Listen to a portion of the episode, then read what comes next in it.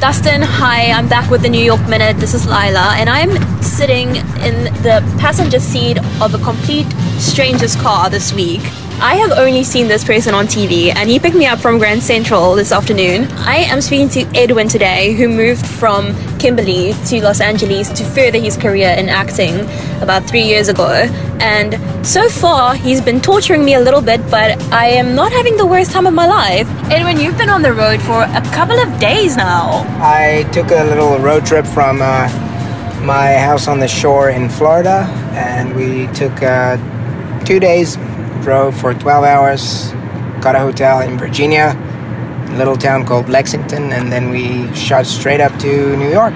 And here we are. We're driving. We've got the Hudson on our right. Uh, we have the Brooklyn Bridge lying behind us. We're driving uptown at the moment. Edwin and I actually got in touch because we have something in common other than both being South African. We enjoy the occasional uh, sing along. so uh, we um, yeah we got together to just exchange some cool ideas about music and I of course know his face from appearing in a couple of our local TV dramas, some movies. Edwin, tell me about the music you released when you were back in South Africa. I, I think it got some airplay even on Highveld at one point. There was a song um, that I, and I was out of the country at the time, um, and then, yeah, in Johannesburg, uh, a friend of mine said that, that one of the songs were on Highveld, Three Reasons Why, um, which was the name of the album as well. The, the, the idea of the album really started in uh, 2008 when I was working in Canada over in Calgary. I saw um, Lifehouse live, and I just, I was like completely just mesmerized by Jason Wade's vocals, and I, as a, I mean, high school student, I would always sing to their music and when I just saw it live it, it made sense. You've been Got, singing in a few of the productions you've been involved with also. Yeah.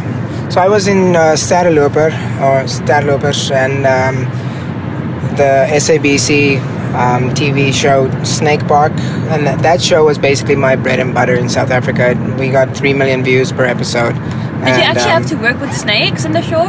That's the funny thing. People think it's about the jungle, right? Um, but it's actually I, I, think they should have called it skate park or something because it's about a professional skateboarder right. who goes through um, you know the troubles of youth. And then there's a surfer kid who's a, a rich guy's son and he goes through the trouble of entitlement.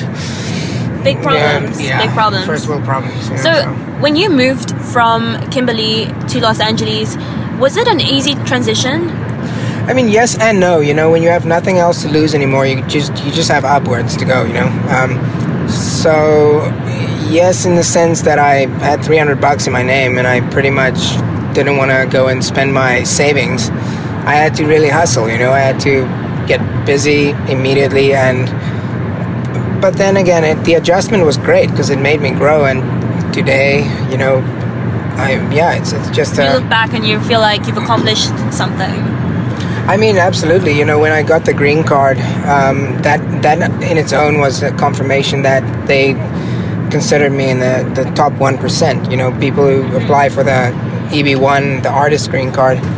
It's not an easy one to get, but I, I mean, I, I just did my homework and I had really good lawyers and I always kept my media, I kept my show reels, I kept everything, you know, handy because I knew that the day would come where I might just need it. So but it was an adjustment. Sure, you know, I. Um, so I, w- I yeah. would I would really say that your career has given you the foundation you need to start a life here in America. And um, a lot of people come over just, uh, you know, because they feel like, oh, I have to leave South Africa because we don't have a future or, you know, whatever their reasons are. But I think that you had something driving you. Um, and when you take a chance like that, you never know whether or not it's going to work out, especially in something as big as the film industry. And you jumped right into it. You went into Hollywood. Did it, how long did it take you to find your feet, make some contacts, land uh, a gig here or there? You know, Lyla, that's a really cool observation that you just made. You know, you said uh, my acting career actually became the foundation um, toward coming over here, and that's true. I, I think about that a lot. To answer your question, it took about five years so I've only been here for three, right? Um, so with that being said, I used to visit America while I was living in South Africa, and I basically um, just visited here a lot, and I started building my connections while I was. Um, you're gonna hear someone honk at me because I'm driving like a Johannesburger. It's okay So, in- yeah. in New York, so Yeah, and you also I- hear the occasional like boom because of Yeah. uh, we do have potholes in New York. Yeah, don't be and, and you have the that South African blood in you that you really just don't care. You don't care. I mean, So- and then the grass isn't Yeah. always greener on the other side. We I also have potholes. care. I don't care. I don't care. I don't care, bro. but anyway, you know, so yeah, I, I, I started networking five years ago. I um, built some connections, some people in, I guess, the political industry, even like you know, where they would have connections, and I would learn the, the good ethics of this country and how they present themselves and. Uh, yeah, and I just I became friends with people like veterans and, and police officers and people who just have really good routines, and I would just kind of see how they do it, and then uh, met some people in LA, and I went over and visited, and then I really got exposed. So I just started feeling like every time I came here to to work, the system here was was in was in place, uh, and it, and it just made the life so much easier. For some reason, I I just resonated with the way that people in like that the system in America does things. You know, the cell phone bills aren't so complicated. You don't have to worry about megabytes. You just pay your 60 bucks a month and you it's unlimited you know you want to do headshots you can actually just go into a, a print shop real quick and it's there's like one on each corner And we It's have just- drive-through ATM banks.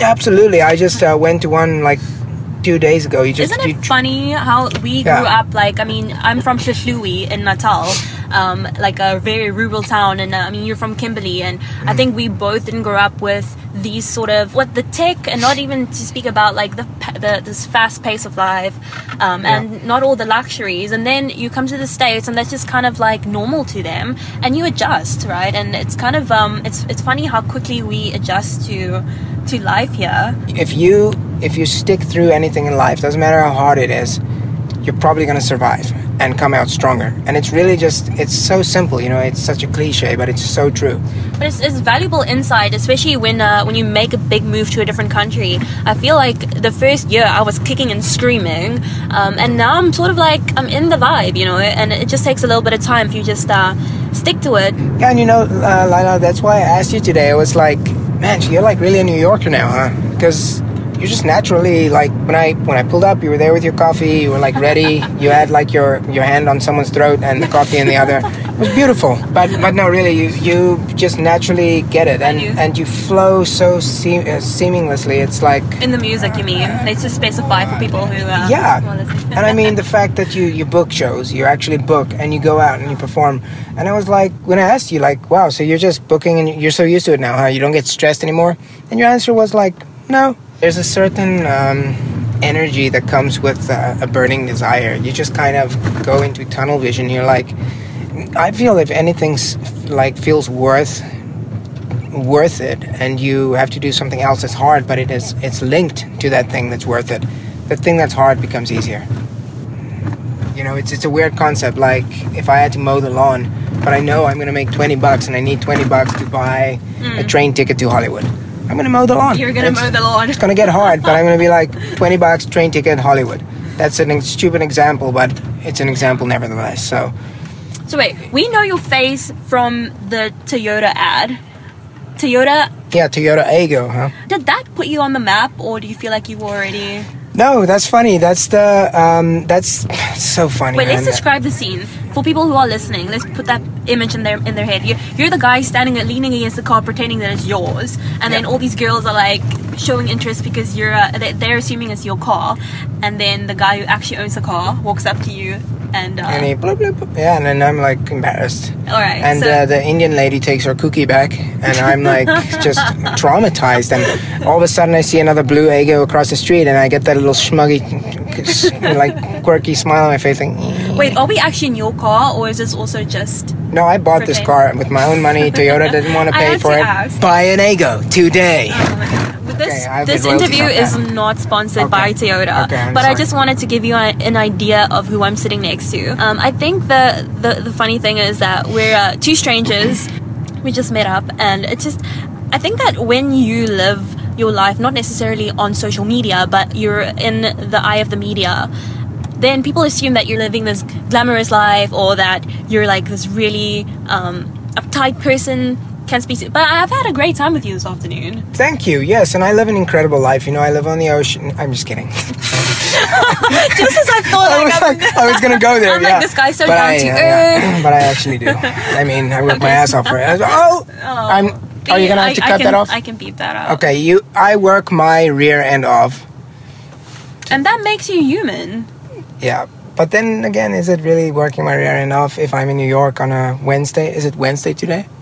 Stop. oh my gosh, you're gonna give everybody I know. listen Okay, to no. this. So now everyone's confused and they think, "What a jerk." Yeah. But I, I'm glad that you feel that. So For aspiring actors, what is the first thing they need to do? Is it important to get an agent, get audition tapes? What What are the first things you do?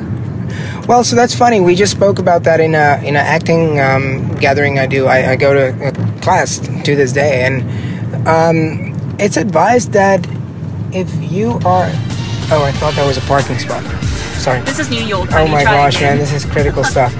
No, I mean, so I would even say if if you don't have an agent, I think we got lucky. Can't nope, park next to the nope. fire hydrant. Yep. So if if you just start out, you know, you want to go to an acting class and gain the skills that would make it possible for an agent to get you booked. So you can have the best agent and no skill or no, um, you know, natural ability to portray the the idea that they need to get across, and that agent's gonna have a hard time booking you. Um, also, be careful for you know uh, about getting with a very big agent, and all they want to do is take your pretty face and hire you or like sign you up because you look just like their star, and then never book you because that'll take work away from the actual star. Does that make sense? That's a little that's a little curveball, right? Yes. So you want to be careful. Like obviously, if a big agency signed me up in mm-hmm. LA right now, I honestly don't think I'm ready for that. I feel like developing my skills, building my my credits in in a more emerging industry like you know Walking Dead or TV shows like like that, which is massive in my opinion, but it's still not Mission Impossible. So that would be more beneficial because by the time that I do have five, six, seven to ten big credits, and I go to Hollywood and you know join with these massive agencies that actually have ten credits, and people will listen to, they'll look at me, they'll look at the artist. So for beginner actors, I would say first of all, if you can become a doctor or an accountant and you're passionate about that, do it, become that. But if you're really burdened by the the the arts and it's you're that's in you and there's nothing you can do about it, then then yeah, you should do it. Do you think there's a parking spot back there? Yeah. No. No? How can you tell? I mean, is it? Well, yeah. So yeah, that's my advice. I think um, you know, train, enjoy the the process of craft development, and when you're ready and you feel like you're an asset to an agent, remember they're a company too. They have to sell you. Then get an agent. It's gonna be awesome. Well, Edwin, I look forward to seeing you on many screens. Thanks for hanging out with me in New York today.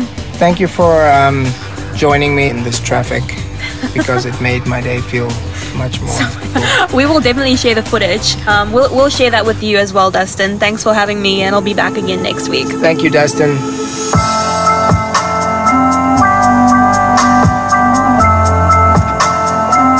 I got a boy back home in Michigan, and it tastes like Jack when I'm kissing him. So I told him that I never really liked his friends. Now he's gone and he's calling me a bitch again. There's a guy that lives in the Garden State, and he told me that we'll make it till we graduate. So I told him that the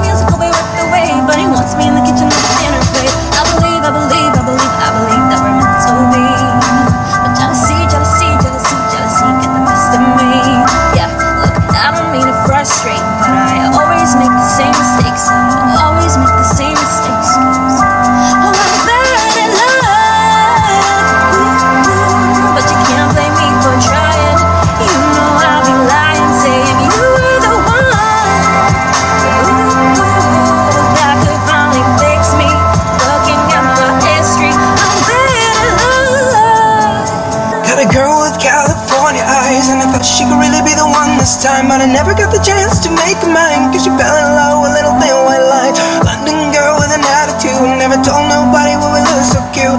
Both got way better used to, do, but I always think about it when I'm riding through. I believe, I believe, I believe, I believe that we're meant to be. But jealousy, jealousy, jealousy, jealousy get the best of me.